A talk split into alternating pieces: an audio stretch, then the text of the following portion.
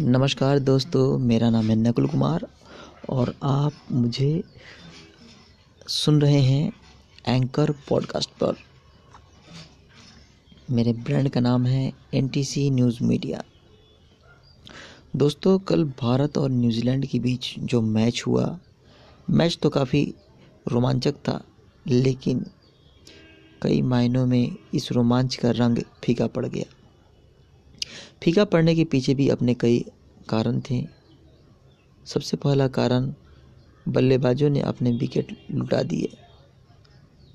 जिस तरह से बल्लेबाजों ने बल्लेबाजी की, लग नहीं रहा था कि वे खेलने आए हैं, वे जीतने आए हैं।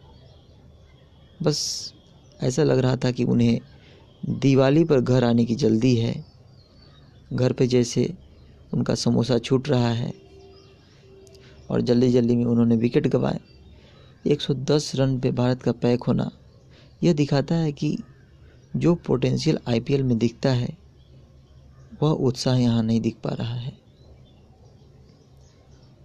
आईपीएल में बड़ी सैलरी पैकेज मिलती है। बड़े बड़े पैकेज पर बूँगी बोली लगती है। यहाँ क्या स्थिति है? यह बीसीसीआई को इस पर विचार करना चाहिए।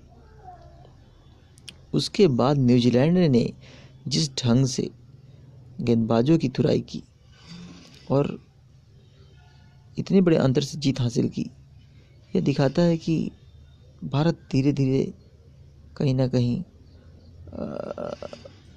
टी ट्वेंटी की श्रृंखला से बाहर होता जा रहा है। कुल मिलाकर देखा जाए तो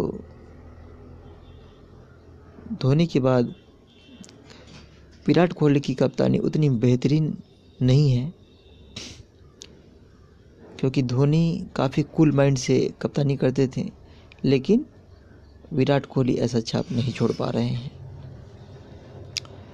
फ़िलहाल आज दिन है सोमवार, सुबह के छः बजकर सैंतालीस मिनट हो चुके हैं।